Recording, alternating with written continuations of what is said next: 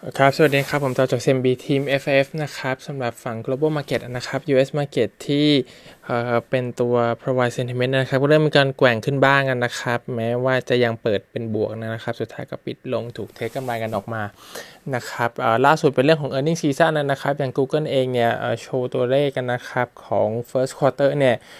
ฝั่ง revenue ตัวเลขภาพรวมเนี่ยดีกว่าคาดนะครับแม้ว่าคอมเมนต์เนี่ยจะออกมาว่าตอนเดือนมีนาคมเนี่ยจะเริ่มมี difficulty อยู่บ้างโดยเฉพาะฝั่ง advertising นะครับ ด้านธุรกิจของ YouTube กับ cloud service เนี่ยยังได้ประโยชน์อยู่จากเรื่องของตัวการ work from home นะครับ แล้วก็จากของโควิดเองก็ทำให้ consumer behavior เนี่ยเปลี่ยนมา consume เรื่องของฝั่ง YouTube มากขึ้นนะครับ อย่างไรก็ตามเรื่องของ YouTube เองนะแม้ว่า traffic จะเพิ่มขึ้นแอดจะขึ้นในภาพรวมนะครับ ช่วงเดือนหลังๆเนี่ยเหมือนจะมีการลด คอสเรื่องของการcut ตัว advertising กันอยู่เหมือนกันนะครับ อันนี้ก็ยังถือว่า cut กันไประดับหนึ่งแม้ว่าในภาพรวม business จะยังดูดีอยู่นะครับ ด้าน Ford บอกเหมือนกันว่าตัวเลขกันนะครับ quarter หนึ่งออกมาติดลบประมาณ 600 กว่าล้านนะครับ แล้วก็ โดนโควิดไป 2,000 นะครับ Impact 2 billion US dollar นะครับ quarter สองจะหนักกว่านี้อีกนะครับ อาจจะทำให้ตัวเลข loss เนี่ยติดลบไปที่ 5,000 ล้านเหรียญนะครับตัวเรื่องของ production ก็เดี๋ยวจะมีการกลับมานะครับ อันนี้ก็เป็นคอมเมนต์ในภาพรวมๆนะครับผมจะว่าเขาก็สอดคล้องกับเรื่องของรัฐบาลด้วยนะครับอันก็ต้องรอกันนิดนึงว่า production จะกลับมาหรือเปล่าแต่ผมว่าด้วยไซเคิลของมันนะครับ ก็เรื่องของการซื้อขายรถอะไรการขายรถเองเนี่ยก็น่าจะทำได้ค่อนข้างยากอยู่แล้วนะครับอินข้ามคนน่าจะถูกใช้ในลักษณะที่ มีการระมัดระวังมากขึ้นนะครับอีกข่าวหนึ่งคือเรื่องของเด d มาร์เก็ตในฝั่งอินเดียนะครับ Franklin Templeton นะครับปิดกองทุนเพิ่มเติมนะครับตอนนี้ปิดไป 4 billion USD นะครับเนื่องจาก liquidity crunch ที่เกิดขึ้นในฝั่งของตราสารนี้นะครับ ซึ่งก็แบงก์ชาติเองก็พยายามไปอุ้มกันอยู่เหมือนกันนะครับสำหรับแบงก์ออินเดียนะครับ เหตุการณ์นี้อาจจะเกิดขึ้น ในหลาย ๆ ที่นะครับ ฝั่งของไทยเกิดไปแล้วหลาย ๆ ที่เองน่าจะมีประเด็นเรื่องนี้อยู่เหมือนกันนะครับ แล้วเราก็เห็นเรื่องของ central banker ที่พยายามเข้ามาแทรกแซงตลาดตัวตราสารหนี้นะครับ เพื่อ inject เรื่องของ liquidity เข้าไปนะครับ ไม่ว่าจะเป็นตัว Fed เองฝั่ง ECB เองนะครับ หรือว่าในหลาย ๆ ประเทศของฝั่งเอเชียด้วยนะครับเหตุการณ์เหล่านี้ในเชิงของ headline น่าจะโผล่ขึ้นมา from time to time นะครับก็แล้วแต่ว่าสถานการณ์ของตลาดจะเป็นยังไงบ้างด้วยเหมือนกัน เรื่องของแฟกเตอร์สำคัญคืนนี้ก็จะมีตัว advance GDP ของฝั่ง US นะครับ รวมถึงเรื่องของเฟดด้วยนะครับ ซึ่งผมเข้าใจว่าเรื่องของตัว policy rate นะครับ คงไม่ได้มีการปรับเปลี่ยนอะไร แต่ว่าผมคิดว่าสิ่งที่ตลาดน่าจะจับตาดูกันมากขึ้น คือเรื่องของโทนในฝั่งของตัว QE เองนะครับ ว่าจะมีไม้เด็ดอะไรออกมาอีกหรือเปล่านะครับ รวมถึงไกด์แดนของฝั่งecon ด้วยว่าจะรุนแรงขนาดไหนเนี่ยนะครับ ซึ่งมันเกิดขึ้นในช่วงของ earnings season ด้วยนะครับ มันอาจจะมีการผันผวนเกิดขึ้นมาได้ด้วยเหมือนกัน ด้านของฝั่ง ตัว paper นั่นนะครับ APAC strategy เป็นเรื่องของ crude oil นะครับ ก็ analyst มี con call ไปเมื่อวานนะครับ แล้วก็พูดถึงเรื่องของราคาน้ำมันนะครับ แบ่งเป็นเคสในภาพรวมๆเลยนะครับ เราใช้ Brent เป็น global representative นะครับราคาแบร์เนี่ยอยู่ประมาณ 20 เหรียญนะครับเบสดีขึ้นมาหน่อยก็ประมาณสัก40 45 นะครับ ส่วนฝั่งบูเนี่ยอยู่ประมาณ 60 เหรียญ per barrel ในภาพรวมเขาเชื่อว่า จะมีผลกระทบจากเรื่องของสป라이อยู่อย่างต่อเนื่องนะครับแทงเกอร์ในฝั่งของ WTI ที่เป็นประเด็นนะครับ ก็จะอยู่ไปจนถึงควอเตอร์สนะครับ หลังจากนั้นเนี่ย เรื่องของ supply cut จะออกมามากขึ้นจากฝั่งของ US ไม่ว่าจะเป็นคนที่อยู่รอดแล้วคัด supply ลงนะครับ หรือ cut production ลง กับอีกพวกหนึ่งก็คือพวกที่ bankruptcy ไปเลยนะครับ ซึ่ง research ล่าสุด restart เนี่ยออกมาพูดถึงนะครับ ว่าถ้าราคาน้ำมันอยู่แถว 20 อย่างนี้ ต่อไปโดยเฉพาะฝั่ง WTI เนี่ยนะครับฝั่ง shale gas ของ US เองน่าจะมีคนล้มหายตายจากไปบ้างเหมือนกันนะครับ ซึ่งเคสของปี 2020 เนี่ยถ้าเกิดอยู่แถวๆ20 เหรียญก็อยู่ประมาณ 140 เคสโดย estimation นะครับถ้าปีหน้าเนี่ยยืดเยื้อก็โดนไป 400 เคสนะครับเพราะฉะนั้น supply มีหายอยู่แล้วด้านของ OPEC ฝั่ง US ในภาพรวมเองกับ non OPEC ก็น่าจะมีการคัด supply เพิ่มเหมือนกัน ซึ่งจะเป็นการช่วยกระตุ้นให้ราคาน้ำมันปรับเพิ่มขึ้นนะครับผมเห็นด้วยอย่างหนึ่งคือเรื่องของราคาน้ำมันเนี่ย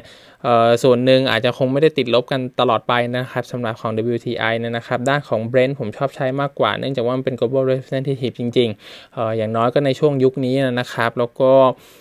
ราคาเองผมคิดว่าก็ต้องรอดู trading confirmation นะครับ ภาพรวมในเชิงของ asset เนี่ยดูเหมือนจะไม่ค่อยมีใครต้องการสักเท่าไหร่นะครับ จะซื้อสวนไปเลย ผมว่ามันก็เป็น hero act ในระดับหนึ่งนะครับราคาคงไม่ได้ต่ำอยู่ตลอดไปในระดับแนวนี้นะครับ เพียงแต่ว่าจะ trading ยังไง น่าจะรอ confirmation ซะมากกว่านะครับ เนื่องจากว่าณปัจจุบันผมเชื่อว่าตัว situation ของมันก็ดูไม่ได้จะดีสักเท่าไหร่นะครับ น่าใช้เวลามากขึ้นมันเป็นเรื่องของ sentiment ตลาดนะครับที่ leading forward ไปนะครับ ส่วนหุ้นผมเข้าใจว่าราคาของกลุ่ม upstream เองตัวกลุ่มหุ้นเนี่ยเหมือนจะ reflect ไปมากพอนะครับ แล้วก็ดูเหมือนจะไม่ได้วิ่งสอดคล้องกับทางราคาที่เป็นของตัว crude มากนักนะครับ ก็เป็นไปได้ว่าอาจจะ bottom ไปแล้วนะครับ เพียงแต่ว่าถ้าลงกว่านี้ ก็อาจจะไม่ได้ new low เป็นการ correction ในลักษณะของตัวหุ้นไปก่อนนะครับ อันนี้ผมคิดว่า stay adaptive นะครับ very soon ราคาน้ำมันน่าจะ post signal มากขึ้นนะครับ ว่าจะปรับขึ้นไปเลยหรือเปล่า หรือว่าอย่างน้อยก็ทำให้มี rebound ขนาดใหญ่มากขึ้นนะครับ เนื่องจากว่าเราเริ่มเห็น momentum bullish divergence เกิดขึ้นในฝั่ง MACD แล้วนะครับ น่าจะพอเป็นสัญญาณเตือนได้บ้างนะครับ ส่วนฝั่งขาลงก็แน่นอนต่ำกว่า 20 มันก็ยังเป็น downward trending เพื่อมาพยายามหา bottom กันต่อไปนะครับอีก paper หนึ่งมี Indonesia bank เราเองยัง overweight นะครับเปลี่ยน top pick เป็น Rakyat นะครับ BBRI แล้วก็ m a n d i r y เป็นเบอร์ 2 BTPS เบอร์ 3 แล้วก็ BBCA เบอร์ 4 นะครับเบื้องต้นเป็นเรื่องของตัว paper เนี่ยพูดถึง proxy NPL นะครับ ไป ตามหา interest coverage นะครับ คนที่ต่ำกว่า 2 เท่าในเชิงของบริษัทนะครับเนื่องจากของ pandemic เองเนี่ย revenue หายออยอดการกู้ก่อนหน้านี้จะเพิ่มขึ้นนะครับ พอมาเจอกันตอนนี้เนี่ย ก็ได้พูดถึงเรื่องของ interest coverage แล้วก็พยายามหาว่าจะมี NPL เพิ่มขึ้นมาระดับไหนนะครับ ซึ่งในภาพรวมแบงค์ที่เขา cover เนี่ยเขามองว่าค่อนข้าง limited limited exposure นะครับ แม้ว่าใช้ตัวเลข in ตัว income statement จากปี 2019 ที่เป็นบทสรุปทั้งหมดนะครับ ซึ่งน่าจะสะท้อนภาพได้ค่อนข้างดีเนี่ยนะครับเอามาใช้แล้วเนี่ยเจอเคสมากขึ้นก็ตามนะครับเออแต่ว่าเขาก็มองว่าแบงก์ใหญ่ๆเนี่ยก็น่าจะไม่ได้มีปัญหามากสักเท่าไหร่นะครับคนที่มีประเด็นเรื่องของ exposure มีความเสี่ยงมากที่สุดก็จะเป็นตัว n a g e r a BBNI นะครับเขาปรับตัว sector เรื่องของ growth ลงนะครับ cut EPS growth ไป 26%นะครับทำให้ปี 2020 ติดลบ 16%เยียร์เยีย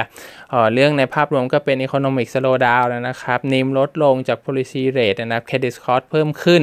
นะครับ loan growth เองเนี่ยก็ อยู่ในระดับ mid single digit นะครับ ก่อนหน้านี้ก็จะอยู่ประมาณสัก 11-12%เป็น double digit อยู่นะครับ ก็ปรับลดลง ก็เลยทำให้ตัวเลขในภาพรวมถูกปรับลดลงมานะครับ อย่างไรก็ตามก็ยังมีเป็นหลาย ๆ ตัวก็ยังเป็น Add นะครับ พูดถึงเรื่อง valuation ที่มันลงมาค่อนข้างเยอะก็เป็นการ offer เรื่องของ bargaining ให้นะครับเพียงแต่ว่ายังไม่มี confirmation ว่าตรงนี้จะเป็น bottom ไปเลยจริง ๆ หรือเปล่านะครับ ซึ่งถ้าอยากคุยกับทางเราเพิ่มเติมนะครับพรุ่งนี้ มี Zoom conference call นะครับ เกี่ยวกับ Indonesia banking sector ตอนบ่ายโมงเวลาของจาการ์ตานะครับ ก็เวลาเดียวกันก็ถ้าสนใจก็แจ้งได้นะครับ จะได้ book slot ให้อีก paper หนึ่งคือตัว A-REIT นะครับ Mun Yee อัปเดตออกมาอัปเกรดขึ้นมาเป็น Add นะครับ Target Price 3 สิงคโปร์ดอลลาร์นะครับ total return เนี่ยสินั่นคือสิ่งที่ทำให้เขาอัปเกรดขึ้นมาเป็น Add นะครับ quarter หนึ่งตัวเลข result ค่อนข้างดี occupancy rate ขยับขึ้นอีกเล็กน้อยนะครับ แล้วก็ rental revision on average บวก 8%นะครับออสเตรเลียบวก 13%สิงคโปร์บวก 7.7%ฝั่ง US บวก 7.4%ออย่างไรก็ตาม going forward เจอเรื่องของโควิดนะครับเเรื่องของฝั่งสิงคโปร์ก็จะมี impact ค่อนข้างมากนะครับ แล้วก็ เขามองว่า rental revision เนี่ยก็น่าจะอยู่ในลักษณะของ flat นะครับ ในปีนี้ยังไม่ได้มีการ termination หรือทำอะไรเป็นพิเศษสำหรับ tenant ในฝั่งของสิงคโปร์นะครับ tax rebate ก็ส่งต่อไปให้นะครับ แล้วก็เป็นการพูดคุยกันสำหรับ negotiation นะครับ แต่ว่ายังไม่มีใคร terminate ออกไปชัดเจนเเพียงแต่ว่าจะปรับอะไรเพิ่มขึ้นในช่วงอนาคตน่าจะทำได้ค่อนข้างยากเช่นเดียวกันนะครับ ระยะเวลาน่าจะยืดเยื้อออกไป 1-2 ปีนะครับ ซึ่ง analyst ลามุนยีก็เลยปรับเรื่องของ occupancy rate ลดลงนะครับ1-2%เพื่อ reflect ความเสี่ยงที่เกิดขึ้นไปอีก 2 ปีข้างหน้านะครับเอา DPU ลงประมาณ 4.1 ถึง 8%ในช่วงถัดไปนะครับ ปรับเรื่องของ occupancy rate ลง rental เอ่อ growth เนี่ยก็ปรับลงไปติดลบ 1-3%เช่นเดียวกันอีก 2 ปีข้างหน้านะครับอย่างไรก็ตามก็เป็นเรื่องของ valuation นะครับ total return เป็น 10%ก็เลยปรับขึ้นมาให้เป็น add นะครับในภาพรวมผมคิดว่าเขาก็ใส่ pressure เข้าไประดับหนึ่งนะครับน่าจะต้องรอ management guidance อะไรเพิ่มเติมหรือว่ามี factor ใหม่ๆสำหรับความเสี่ยงที่มันจะ open downside มากขึ้นนะครับเพียงแต่ว่าจะใส่ไปตอนนี้เลยอีก 10%ผมคิดว่าด้วยสถานการณ์ที่เป็น recovery period มันยังอยู่ค่อนข้างนาน น่าจะใช้ โฮไปก่อนก็ได้นะครับ ถ้าเป็นจังหวะลงมาจริงๆเนี่ยเรามีบาร์เกนนิ่งถึงจะเป็นจังหวะน่าสนใจนะครับ คงอาจจะไม่ต้องโอเวอร์เวทมากขนาดนั้น จนกว่าจะมี fundamental change ที่มันท่อนข้างเป็น positive มากพอที่จะกระตุ้นให้ตัวรีดนี้กลับขึ้นไปใหม่ได้นะครับ ก็วันนี้มีเท่านี้ครับ ขอบคุณครับ